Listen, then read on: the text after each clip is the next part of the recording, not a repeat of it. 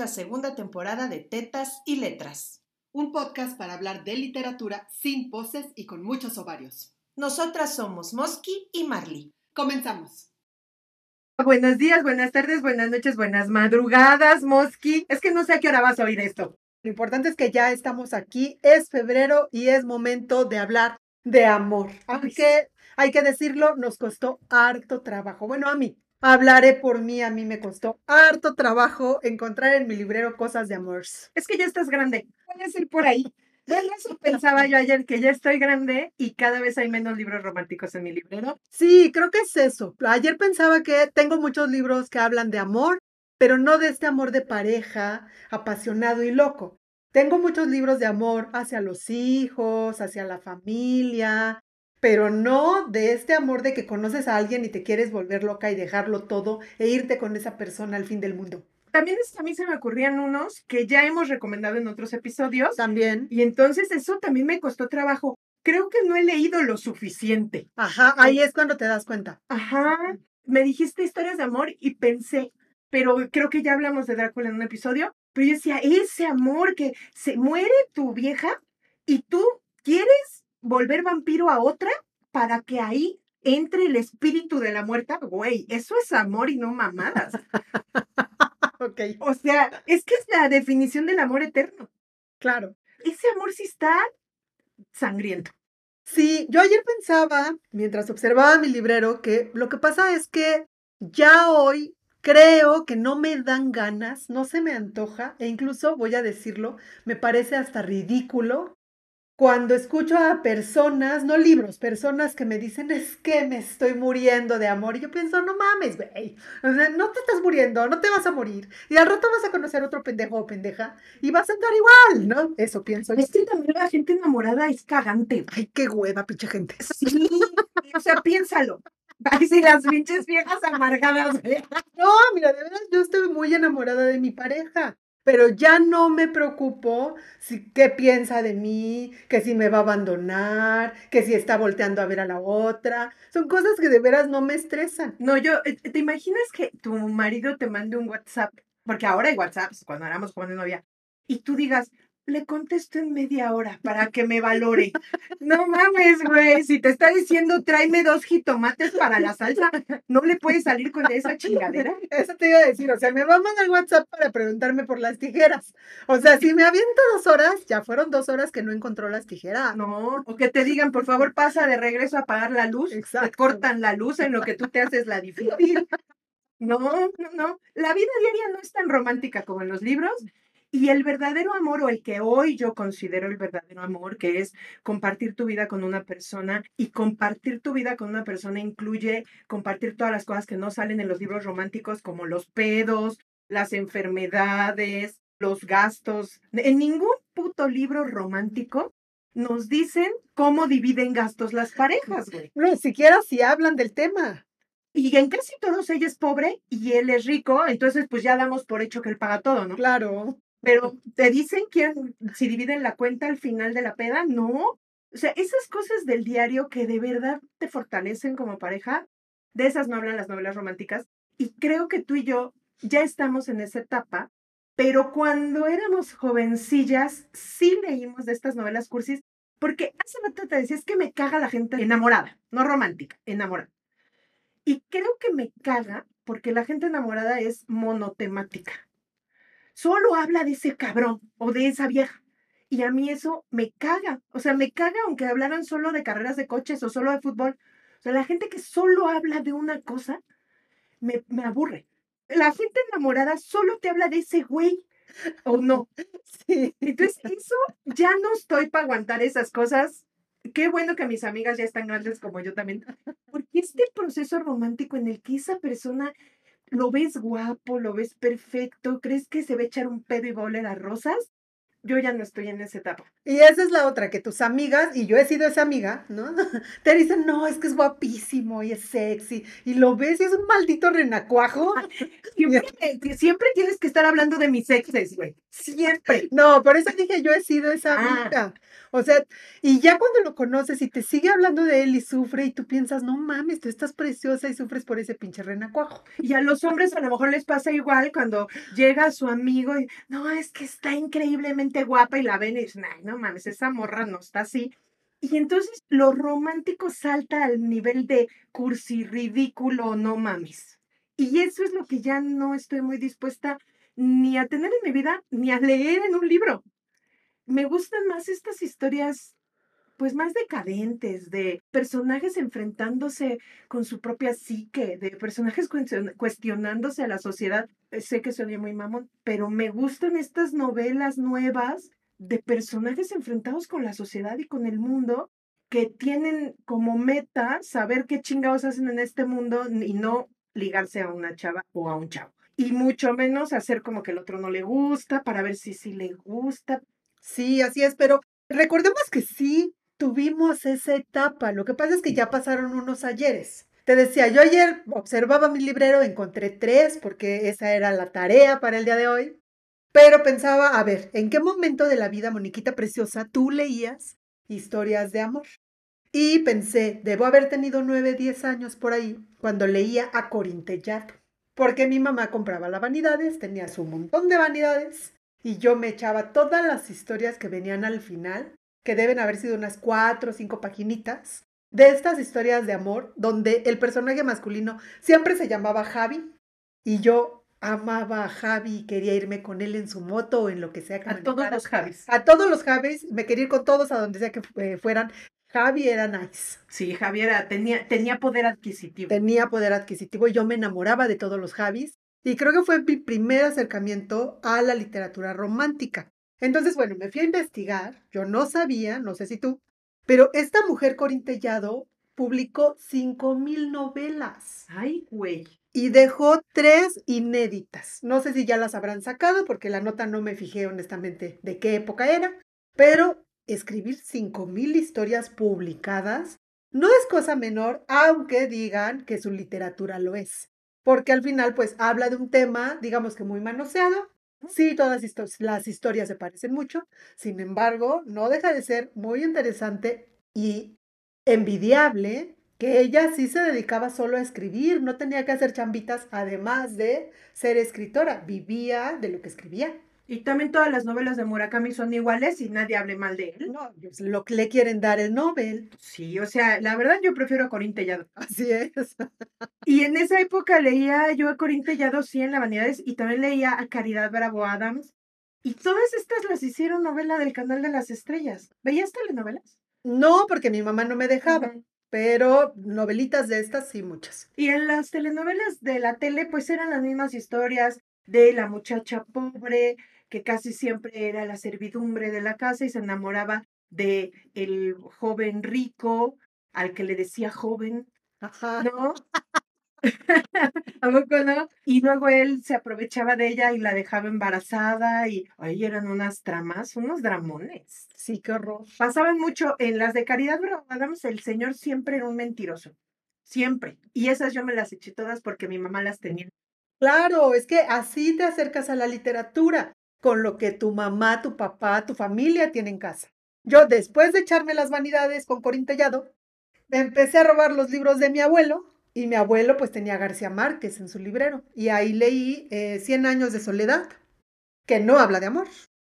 Del amor y otros demonios, que dice amor en el título, pero no es cierto, no se trata de eso, se trata de muchas otras cosas, y la verdad es que la historia a mí me gusta mucho, pero es una historia muy fea, que habla de algo terrible que no les voy a contar porque de eso no se trata este episodio. Y El amor en los tiempos del cólera, que sí es una historia de amor, pero no es una historia con la que yo me conectara porque a mis 10, 11 años, leer esta historia de un anciano que está enamorado de una mujer toda la vida, pues no es algo con lo que me conecta. Está chido, me gustó la narrativa, pero no fue algo con lo que yo me sintiera identificada o que soñara con una historia de amor. Sí, son diferentes puntos de vista. En el caso de García Márquez, yo creo que todas sus novelas tienen una historia de amor. por ahí metida, pero no se tratan de eso. O se muchas, tratan- ¿no? 100 años de soledad tiene un chingo de historias de amor. Ajá, pero no se trata de eso, se trata de otras muchas cosas. En el caso de las otras, que decías de Corín Tellado, o, y de otras muchas de esa época, Daniel Steele y estas, sí son historias en las que chico conoce chica, no pueden estar juntos, sufren un chingo y tienen un final feliz. Todas. Ah, porque si no terminaba el chico con la, la chica, pues no tenía chiste. Y luego ya no te cuentan que sigue, no te cuentan lo que decías hace rato, quién pagó la cuenta, y luego que si tuvieron hijos, y quién lava los trastes, esas cosas bonitas. ¿Quién se para a las cinco y media para llevar al niño a la escuela? Ya estamos aquí sacando nuestros traumas, güey. Ya dijimos que este podcast es radioterapia. De esas cosas nadie te habla, güey. Desde la boda. Nadie te habla del pedo que va a ser y cómo las novias se ponen bien histéricas y cómo a la mera hora tienes que pagar más dinero. No, en las novelas ya solo se casaron y fueron felices. ¿Y quién pagó, güey? No, no, de verdad, qué, qué falsedad, qué falsedad. Sí, creo que por eso no nos gustan, ya no nos las compramos. Ya no me la trago. Pero bueno, de la época en la que todavía me la compraba, que debo haber tenido unos 20 añillos por ahí, estaba estudiando actuación y mi profesor Julián Tapche, a quien le mando un beso si me está escuchando, me mandó a leer Werther de Goethe, porque es la historia de un morro que se apasiona de una mujer, no se enamora, se apasiona.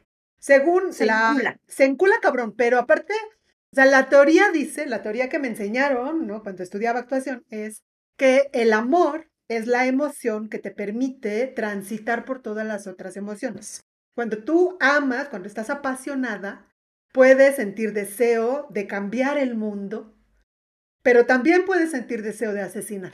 El amor te permite abrir un abanico de emociones que ninguna otra eh, emoción te va a hacer experimentar.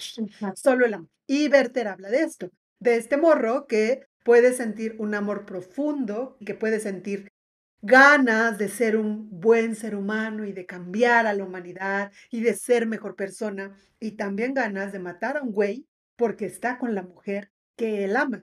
Porque esta teoría que te cuento dice que existen dos tipos de amor. El amor pasional, que es del que habla Werther, y el amor domesticado, que es del que habla el principito.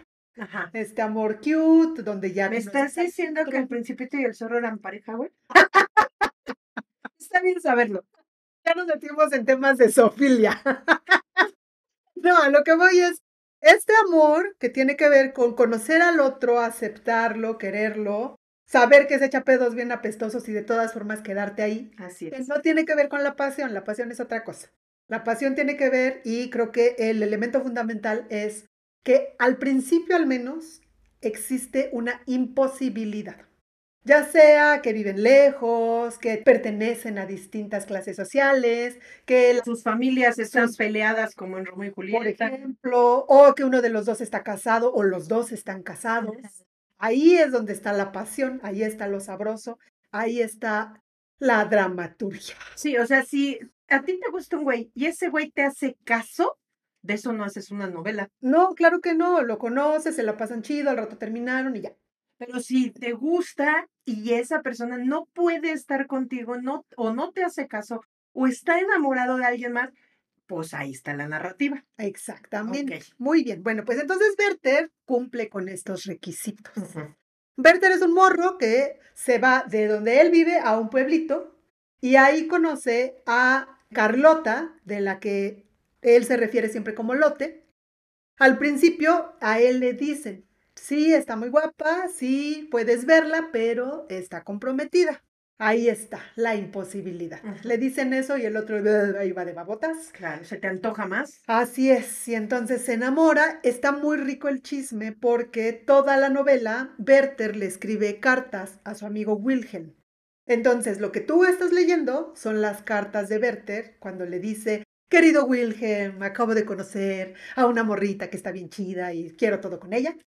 Todo te va Pero con acento alemán. claro, con acento alemán Ajá. y mucho más elegante. Yo sé que soné elegante, pero Uy, él todavía más.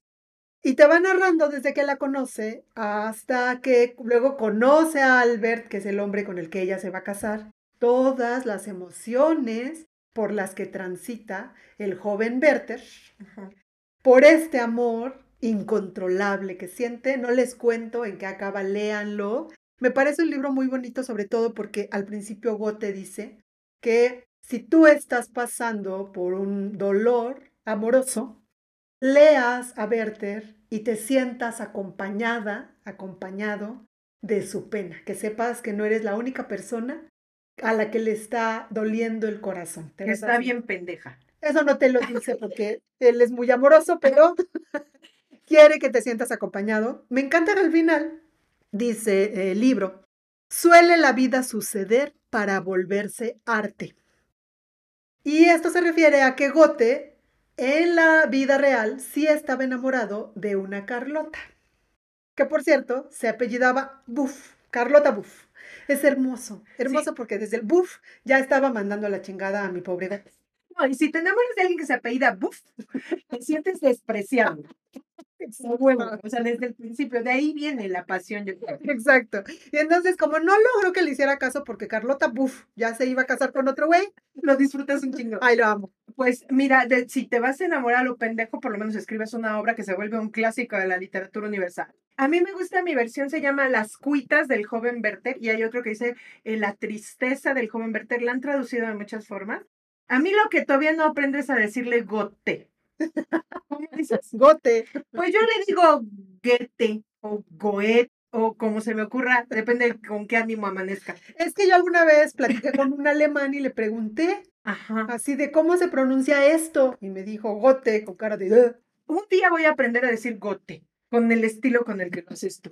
No, con la seguridad, ¿no? De que no le esté cagando, porque Sí, sí. Ajá. Ajá, sí, sí. Sabes de lo, que estás hablando. Ajá. Si no se dice así, no me, no me importa, yo te No creo. pedo, sí. Sí. Es que en la vida no hay que tener razón, hay que cagarla con certeza. Exacto. Sí, sí, muy bien.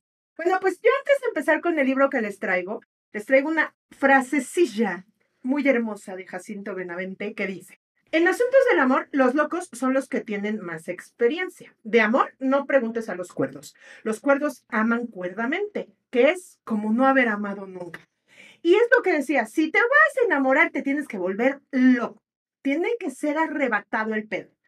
Porque los otros amores te vuelven muy feliz, pero no son literarios. Entonces, si ya hay un libro de algo, es porque ese amor tuvo pues sus encontronazos, su imposibilidad, sus muchas cosas. Yo traigo uno de los grandes clásicos románticos de la literatura, de aparte una de mis autoras favoritas, la traigo tatuada en el brazo, ahí nomás.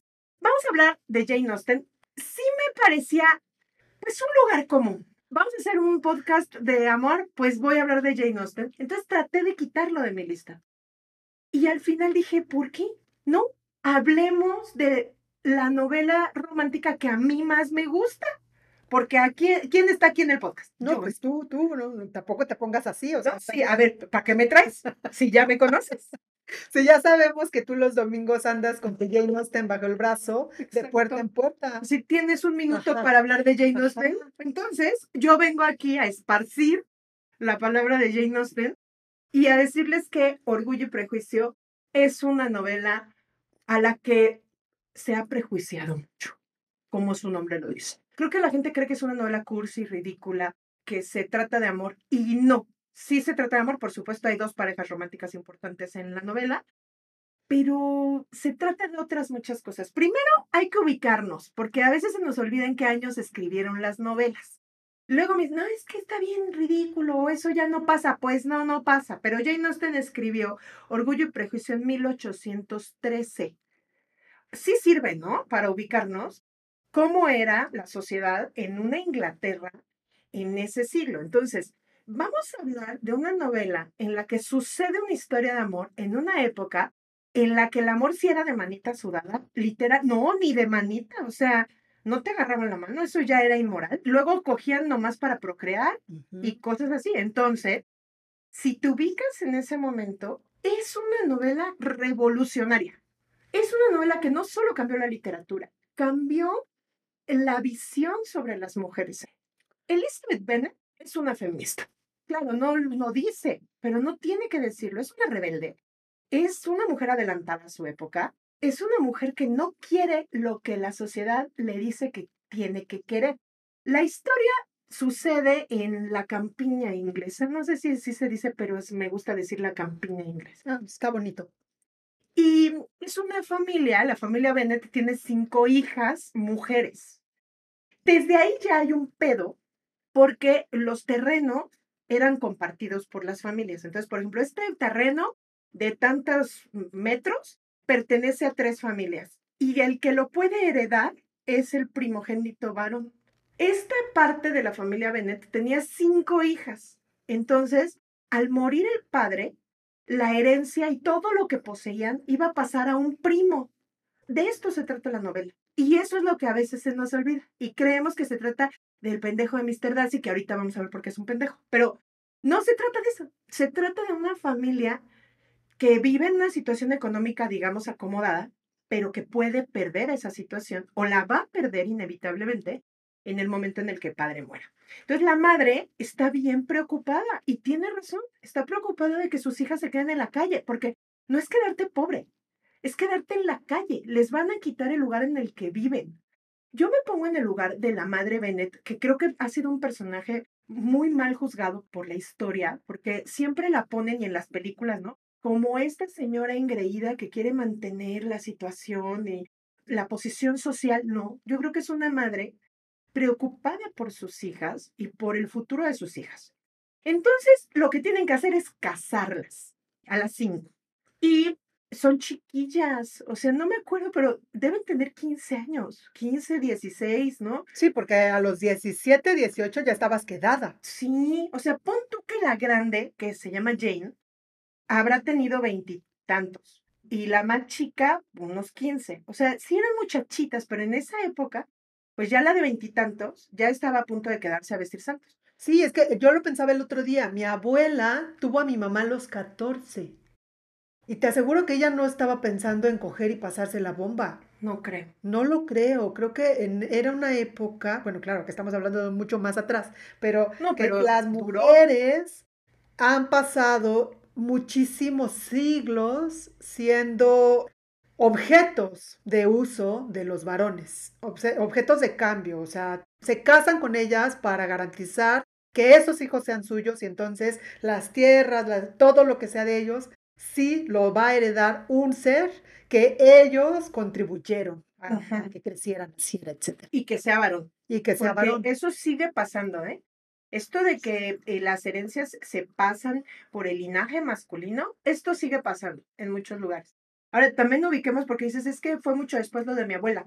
Pues sí, pero esto era en Inglaterra. Ellos están bien pinches avanzados. Nosotros estamos muy atrasados en ese sentido. Y en el, la cuestión de respeto a los derechos de las mujeres y eso, bueno, estamos en pañales. La historia sucede en este contexto y es, es importante analizar orgullo y prejuicio en este contexto de esta familia preocupada. Entonces, a la hacienda de al lado o al terreno de al lado se muda un señor que tiene mucha lana. Llega con sus hermanas y con el cuñado y con no sé qué, y llega con Darcy. O sea, como una comuna. A mí se me hace, cuando yo lo leía, yo decía, Está bien raro esto de que lleguen en bola a vivir todos ahí, pero bueno, sucede también en cumbres borrascosas y eso, o sea, que se usaba. Además eran casas gigantes, o sea, no eran departamentitos de la Ciudad de México, eran casas gigantes con terrenos, caballerizas, la chingada, y ahí podían vivir todos. Sí, ni siquiera le llaman casa, tiene, o sea, es como... Sí, son villas. Ah, sí, son un lugar. Entonces llega este Charlie, Charles, seguramente se pronunciaba así, con toda su comitiva. Y el güey es un güey, dice Jane Austen, muy acaudalado. Es una palabra muy bonita. En inglés no sé cómo le digan, ¿no? Pero en, en español dice que es acaudalado, que en el diccionario, acaudalado es que tiene caudal y caudal es hacienda. Oh. ¿Ok? Ya aprendimos algo. Ajá. Entonces, una persona acaudalada es una persona que tiene hacienda, que es dueño de una tierra. Entonces llega y llega con su compa, que es Fitzwilliam Darcy, que es el protagonista de la historia, aunque a mí la historia de amor entre Charles y Jane me gusta mucho también, que es, es como la segunda historia de amor en la novela, no te la, no te la enfocan tanto, pero es interesante esa historia. Pero bueno, llega este güey, él le empieza a tirar la onda a Jane y la mamá dice, ya chingamos, porque este güey tiene un chingo de varo y nos va a sacar del problema. En ese momento empiezan a salir como que, pues sí vas, pero te tienen que acompañar tus hermanas. y van a una fiesta del pueblo, así como un baile acá de los del norte, ¿no? Y llegan al baile, Van a la carnita asada.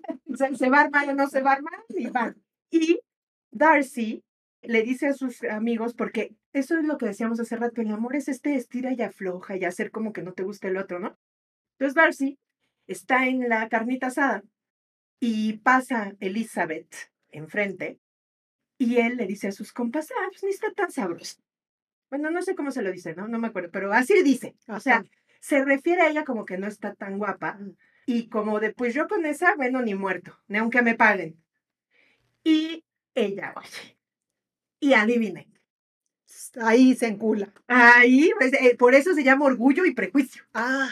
Orgullo, ahí le pica el orgullo. Pues Yo creo, ¿no? O sea, creo que es ese Ajá, sí. momento, porque ella dice, ah, chinga, como que no, como que no estoy tan sabrosa. Entonces, empieza un, es que sí es un estira y afloje bien sabroso. O sea, ahorita tú me dirás si odias a Darcy, yo a hoy lo odio, de joven no, pero a mí este pedo de, de, de la camiseta, ¿no? Que dice que quiere un Mr. Darcy y eso, yo fui esa pendeja que quería un Mr. Darcy y hoy pienso que no quiero un Mr. Darcy en mi vida jamás. Ajá, eso te iba a decir. Creo que no es que odie al personaje.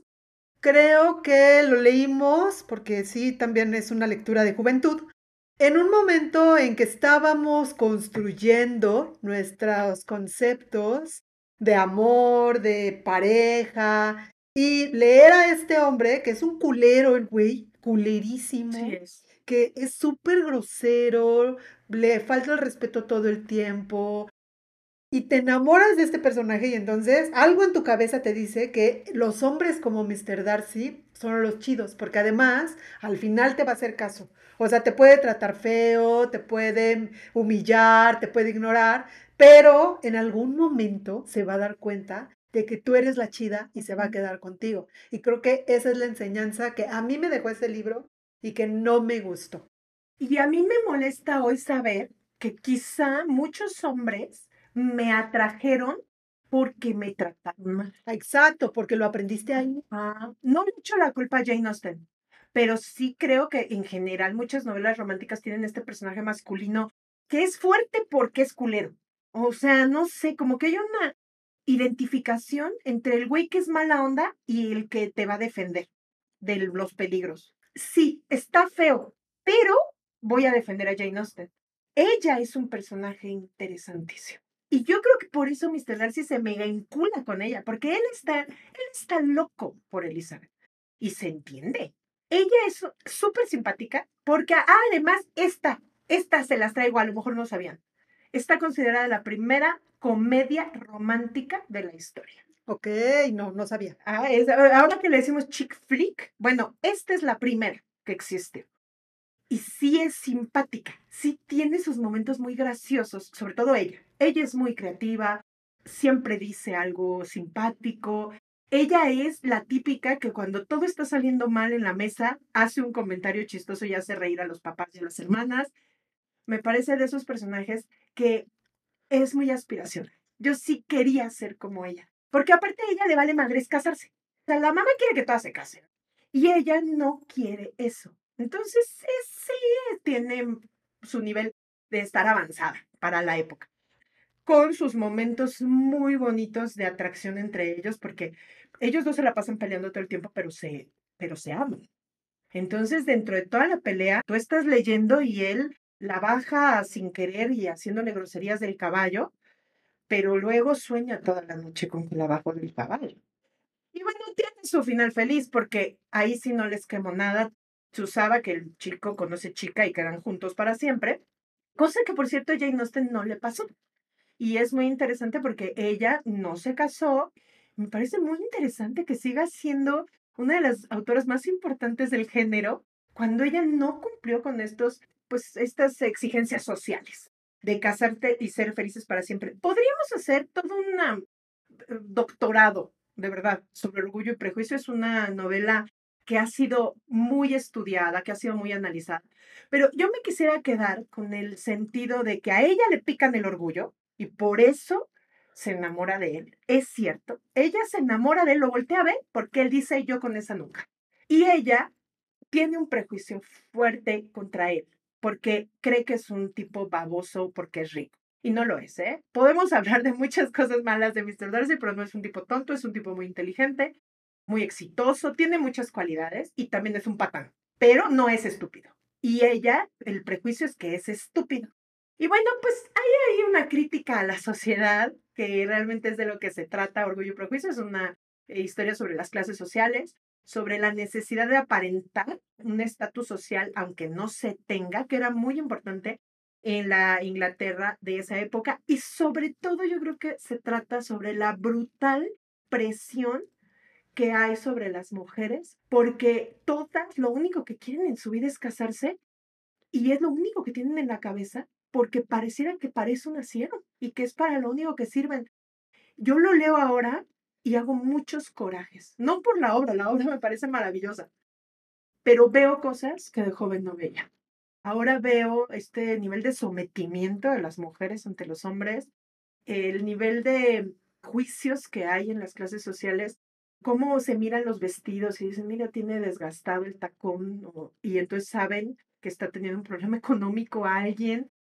Qué bueno que ya no vivimos en una época así. Y pues sí, ya ahora sé que Mr. Darcy no es tan chido como yo pensaba.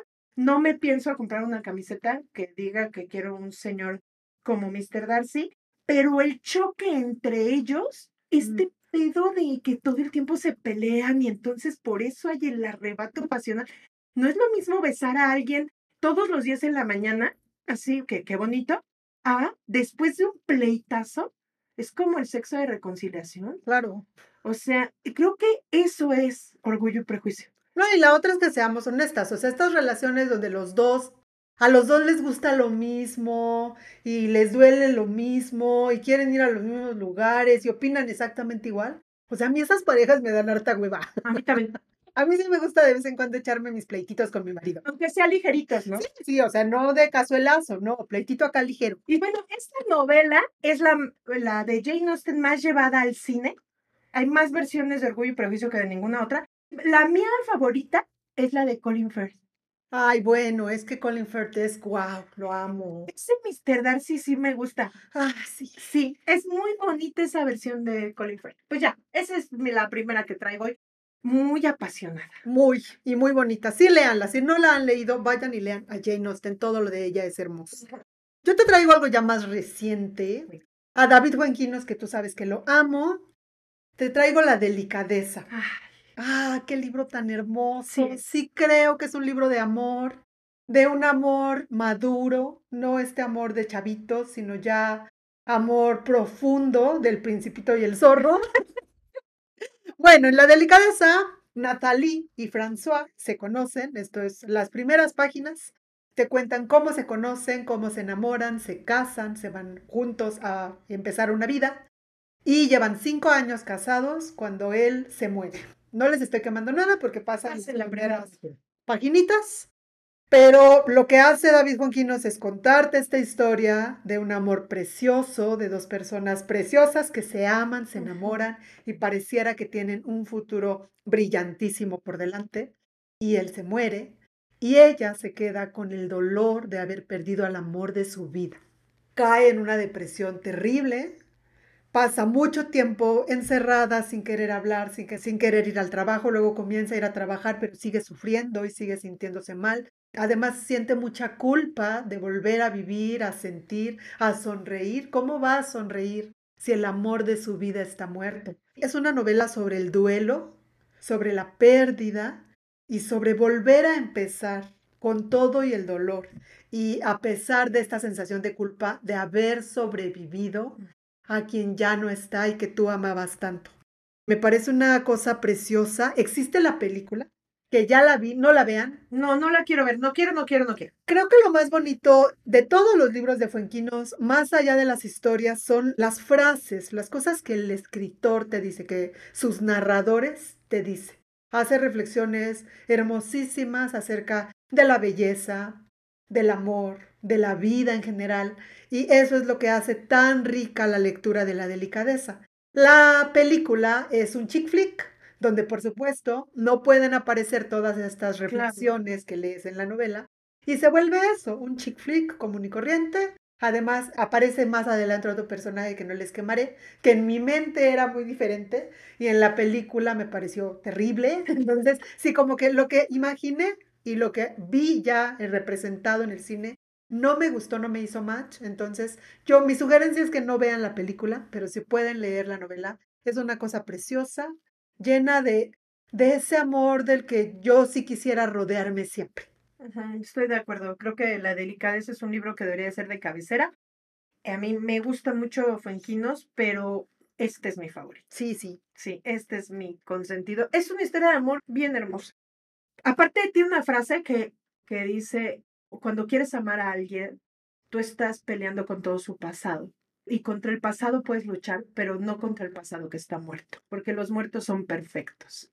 Creo que de eso se trata. Como decías, del duelo, de la imposibilidad de salir adelante y luego intentarlo y caerte. Qué hermoso es ese libro. Lean.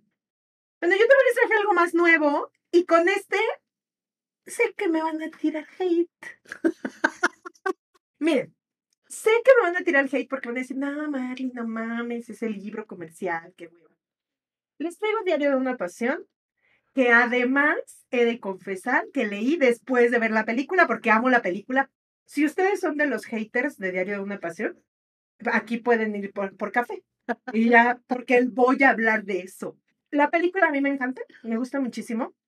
Me parece que es el personaje. Le dieron a Ryan Gosling el personaje. Yo espero que ahora se gane el Oscar y todo por Barbie, que lo hizo maravilloso, pero también me parece muy divertida la gente que dice que ahora se hizo famoso con Barbie, ¿no? Ay, no, que no. No mamen. Ajá, bueno. El personaje de Noah que hace Ryan Gosling en Diario de una Pasión, yo lo amo. Ese sí, para que veas. No mames. Todas necesitamos un Noah. Sí, pero también es un culero. Sí, pero luego ya se porta bien. Sí, sí, pero es, lo amo. O sea, yo siento que Mr. Darcy le va a seguir haciendo chingaderas a Elizabeth ya casados. Sí, no, este no. No, qué barbaridad con el personaje. Bueno, les platico un poquito que la novela está contada en un orden diferente y eso es muy interesante. A mí me gustó mucho la peli, o sea, lloré, no mames, la amo, la he visto un chingo de veces, ¿no? Entonces me fui y me compré el libro que, por cierto, me robaron. Che gente, güey. Sí, porque alguien, ay, no, está bien pedorra y se, la, se lo presté y no me lo devolvió. Pedorra, pedorra, pero se lo quedó. Bueno, me lo voy a volver a comprar. Ayer lo pensé, me lo voy a volver a comprar aunque sea en Kindle. Ay, porque- me lo prestas. Sí, porque ayer que estaba escribiendo lo que quería decir sobre el libro, me acordé que me gustó un montón. La historia empieza con un señor ya mayor que está en una casa de retiro de ancianos leyendo un cuaderno viejo, o sea, en el libro te lo presentan como que tiene un cuaderno todo deshojado y viejo y lo está leyendo en voz alta y una señora al lado pela la oreja y oye, pero hace como que no está oyendo y él hace como que no se está dando cuenta que ella lo oye y lee este diario, que el, original creo que se llama así, los diarios de Noah. Y entonces lee el diario el señor y ella lo escucha así al lado, ¿no? Y así. Y entonces la historia te remonta primero a un muchacho que llega de la guerra, que eso también es bien importante, no es una historia de amor así y ya, es una historia sobre la posguerra. Es un muchacho que regresa a Estados Unidos después de la Segunda Guerra Mundial y se da cuenta que todo lo que tenía ya no existe, que él tenía una tierrita y pues ya la tierrita ya valió madres y pues que no tiene nada, ya era pobre. O sea, a 14 años antes ya era pobre, pero ahora está jodidísimo. Y entonces regresa a este lugar y pues él lleva estos 14 años en la guerra y así, pero pensando en la, su morra, de la que estaba bien pinche enamorado y con la que no podía estar porque, como diría Selena, eh, que eran de distintas sociedades. ¿no? Claro. Entonces no podían estar juntos porque él era pobre y la familia de ella era súper grosera con él. Y bueno, todo eso. Entonces, cuando él regresa, dice, ahora sí, sigo igual de jodido, pero a lo mejor ya cambió la cosa. La busca y ella está comprometida. Así, exactamente así. Pero la verdad es que a ella le vale madres. Y reviven su pasión.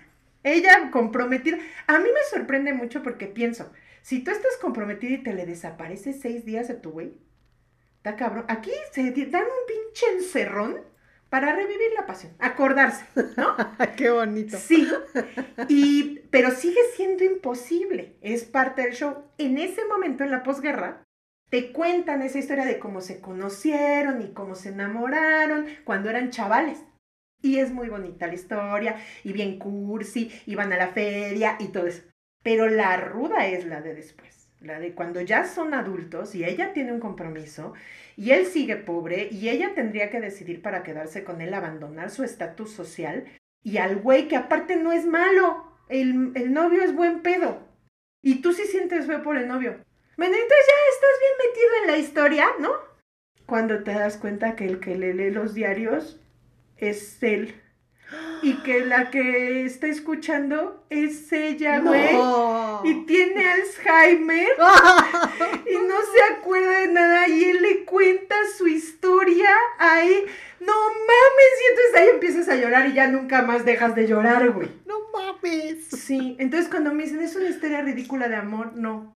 Yo creo que es una historia sobre lo perdurable del amor, sobre que un gran amor sí puede durar para siempre.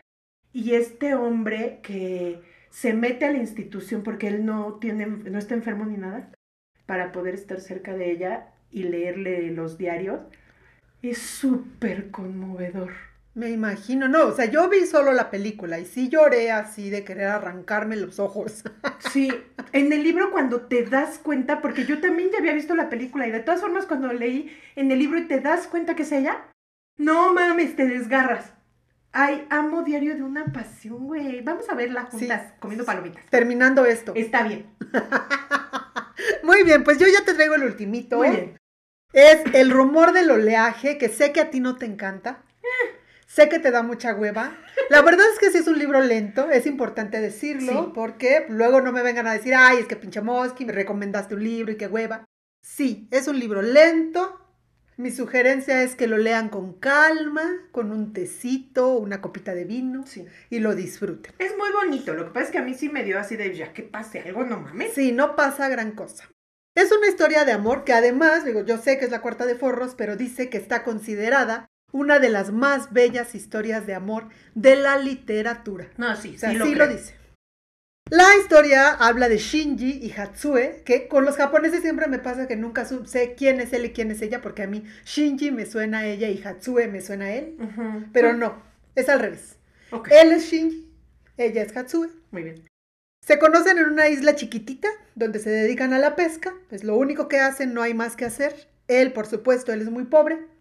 Ella no, pero resulta, y de esto no me acordaba, ella tiene cinco hermanas. Son, ah, bueno, son cinco hijos de este señor que tiene lana, cuatro mujeres y un hombre.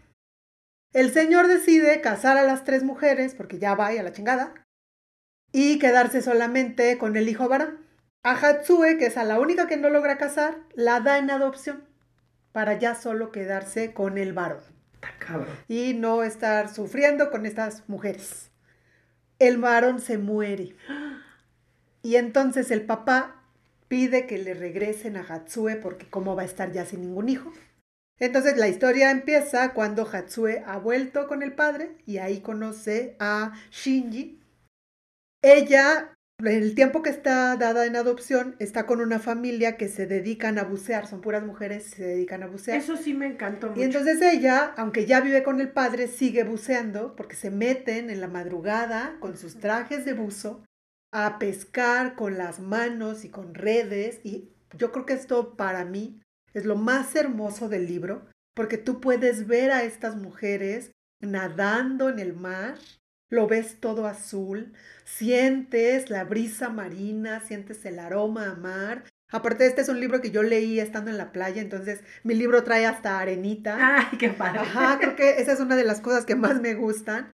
Pero me parece que más allá de la historia de amor, que sí es muy bonita, lo que es maravilloso es cómo Mishima todo el tiempo te hace sentir que tú estás en esa isla, pisando la arena, metiéndote al agua, sintiendo los azules, porque son un chingo de azules de los que te llenan.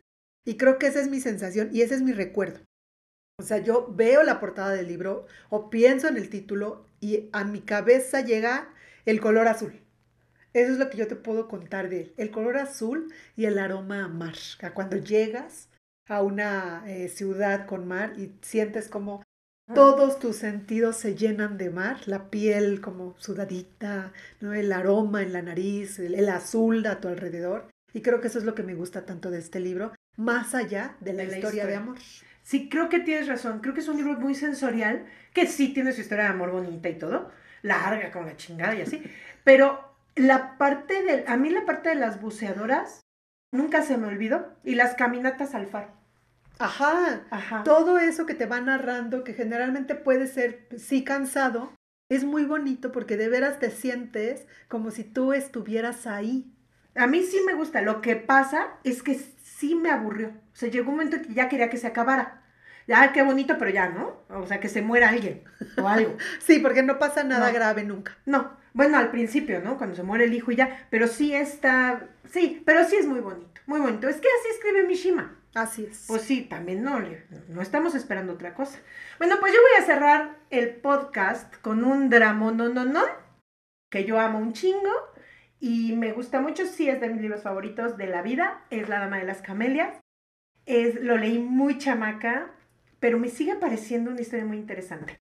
Es una historia que se ha repetido y repetido, la han usado así como Romeo y Julieta, hay ocho mil versiones y así. La más chingona me parece la de Moulin Rouge. ¿Viste Moulin Rouge? Sí me parece la mejor adaptación de La Dama de las Camelias. Es preciosa y ves a Nicole Kidman en su esplendor tres horas. No, es una cosa espectacular. Bueno, es que todas. Sí, sí, pero bueno, esa me gusta un montón. Hay un chingo de versiones de La Dama de las Camelias que se le puede sacar mucho jugo porque pues es, ella es una prostituta en un lugar en París digamos que muy exclusivo, donde se hacen estos bailes eh, extravagantes. Es algo que visualmente se le puede sacar mucho jugo. Ella es una prostituta bien, super nice, de las más famosas del burdel y tiene sus clientes VIP. Y estos clientes no solo le pagan su chamba, sino que la mantienen. Le tienen su departamento en el centro de París, carísimo y le pagan todos sus gastos y porque ella es una prostituta de categoría. De eso se trata la historia y en algún momento a ella le diagnostican una enfermedad. Y entonces ella decide, cosa que pasa en la vida, güey. Ella decide que si va a vivir poco, lo va a vivir al máximo, porque sabe que puede, tiene posibilidades de morir joven. En ese momento es cuando aparece el muchacho Chicho, que es pobre.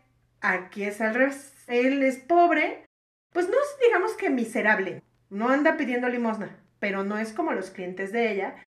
Y él se enamora perdidamente de esta mujer, que aparte es un amor desde la admiración, pero poco a poco se va acercando a ella y le ofrece algo que los otros hombres no le ofrecen, que es estabilidad, respeto. Y entonces él dice, güey, tú y yo vamos a ser felices forever y no me importa tu pasado. Y güey, eso no existe, no mames, el pasado siempre te va a perseguir a donde vayas. Entonces ellos se enamoran, huyen de ese lugar, huyen de la realidad, huyen de, de lo que ella es y pues no pueden, porque a donde se van, a ella la persigue ese pasado. Y entonces él dice, no, a mí no me importa con cuántos cogiste, hasta que le importa, ¿no? Y entonces se pone unas escenas de celos, o sea, al final es hombre. Entonces él dice, no, no, si yo te quiero como eres, no es cierto. La quiere como es, pero sin su pasado. Y entonces cuando sale, en cualquier momento se encuentra en alguien y alguien la ve y la reconoce, él hace un pinche dramón. O sea, el chiste es que no puedes huir de ese pasado y los persigue. la historia de amor se vuelve algo muy dramático él es un enamorado bastante estúpido, a mí me lo parece. O sea, hace muchas estupideces por amor, comete muchos errores y ella está condenada a muerte. Es una mezcla entre que ella quiere vivir y este güey es un celoso posesivo, pero es algo muy interesante. Por supuesto, de la que te enamoras es de ella. Ella es el personaje. Sufres muchísimo con su enfermedad. Yo lo leí muy joven me acuerdo que sufría mucho, o sea, no entendía que alguien tosiera sangre, me parecía algo impactante. Ahora lo, he visto en muchos lugares, pero en ese momento era algo impactante. Y bueno, es un, es un dramononón, pero es muy bonito, es muy visual y Dumas era un gran narrador. O sea, es un es una historia muy bien contada. Es, les traje el año, porque también me parece importante el año en el que está publicada una novela. Es de 1848. Y a esa época, pues también es, diferente. Dicen que es una historia real, que Dumas se enamoró de una prostituta y de ahí salió el personaje de Marguerite. ¿Quién sabe? Ese es un chisme. A mí una de las cosas que más me gusta en la novela es, una, es un símbolo que tienen, porque se llama la Dama de las Camelias, porque ella llega todos los días al burdel con un ramito de camelias, porque es su flor favorita. Es la señora de las camelias. Cuando son blancas, es que ella está disponible para sus amantes, y cuando son rojas, es que ella está en su periodo y no está disponible para sus amantes. Y me parece una cosa súper simbólica, cabrón, que el cambio de color de las flores, eh, llega el amante, ve que el ramito es rojo y nada más la corteja. Si es blanco, sí pueden tener intimidad. Y los amantes de ella son personajes muy interesantes y pues la vida de la cortesana, ¿no? De París en esa época es muy pues muy reveladora. A mí me gusta mucho esa novela y ayer me dieron un chingo de ganas de volver a leerla. Esta sí me la voy a echar otra vez este año. No, pues ya me convenciste. Yo no la he leído y a mí también ya me diste un chingo de ganas de leerla. Es bien entretenida. Muy bien. Oye, pues estuvo, fíjate que dentro de todo, con todo el terror que me daba, hablar de libros de amor que yo dije es que no me interesan, no me gustan, ya no quiero. Esto estuvo muy interesante. Estuvo padre porque creo que como orgullo y prejuicio. Tenemos un prejuicio acerca de los libros de amor. Cuéntenos, ¿cuáles son sus libros de amor favoritos? ¿Cuáles les gustan un montón? ¿Cuáles les gustaban cuando eran jóvenes? Porque la cosa cambia. Déjenlo ahí en los comentarios. Muchas gracias, Mosqui. Siempre es un placer hablar de libros contigo. Gracias a ti. Muy bonita tarde, día, noche o lo que sea. Feliz mes del amor. Nosotros fuimos Mosqui y Marley. Búscanos en todas las redes sociales como T de Querer. Te esperamos en el próximo episodio de Tetas y Letras.